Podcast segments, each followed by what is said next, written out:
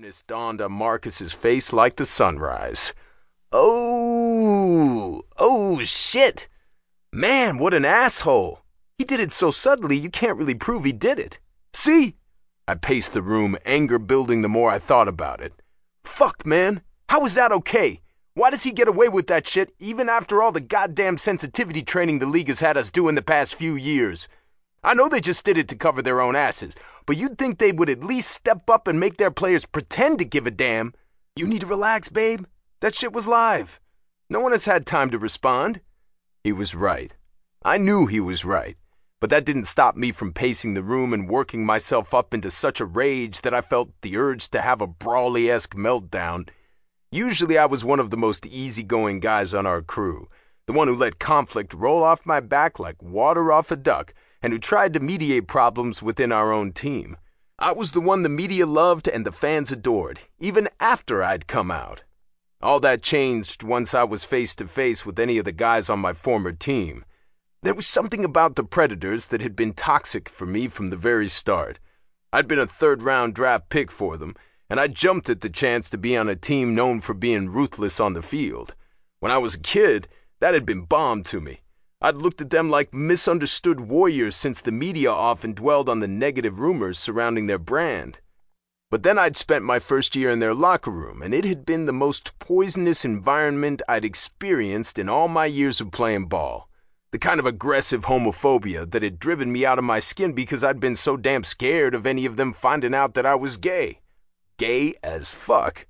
I hadn't been that terrified of being outed in high school or when I played at LSU but the Predators? I'd regretted signing with the New Jersey team as soon as I'd done it, and had been halfway glad to have only gotten as far as their practice squad. Adrian had been the worst. In fact, he'd been one of the few I'd felt safe around. But that had changed when the Barons signed me, started me after their original QB wound up injured, and we'd trounced the Predators at every game. Instead of seeing it as me bettering my career and making a smart business move, Adrian had accused me of handing over the Predators' playbook to a longtime rival. We'd hated each other ever since, including an unfortunate scuffle in Ibiza. Should I tweet him? Do not tweet him. Marcus and I glared at each other as I clutched my phone. More people will watch if they remember we hate each other. Marcus's mouth twitched. I could tweet Fox News instead. He flopped backwards with a loud, despairing groan.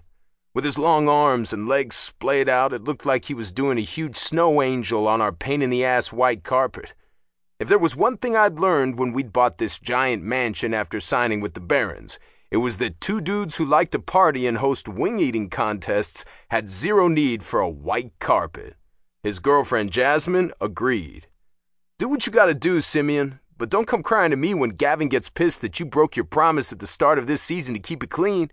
The last thing we need is more drama after what happened last year.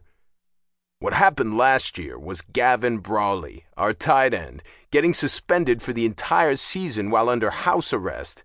He'd chased down and assaulted a Predators fan who'd recorded me hooking up in a club bathroom and had threatened to out me. I still blame myself for what had happened, even though I'd begged him not to get involved. I'd known Gavin for a long time, and it would have been hard not to predict where that confrontation was going but he'd driven off in pursuit of the guy before I could stop him. Look, it's just a tweet, Sugar Bear. Stop trying to be my daddy. Nobody wants to be your daddy, not even your own daddy. I choked on a laugh and looked around to find something to throw. After settling for the remote control and smiling triumphantly at his pained grunt, I fired up Twitter.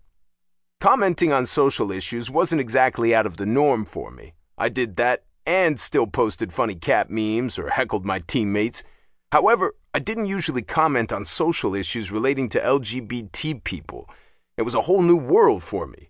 But I was about to go balls in for my million and a half followers. Hey, at Fox News, maybe tell your reporters not to bait folks into homophobic comments. How's that sports coverage? Hashtag, you had one job. Fans care about the athletic rivalry between at Barons and at Predators, not people's opinions on my sex life. At Fox News is more like a gossip rag every day. Beautiful. Who needed a press conference when I could drag someone with 280 characters?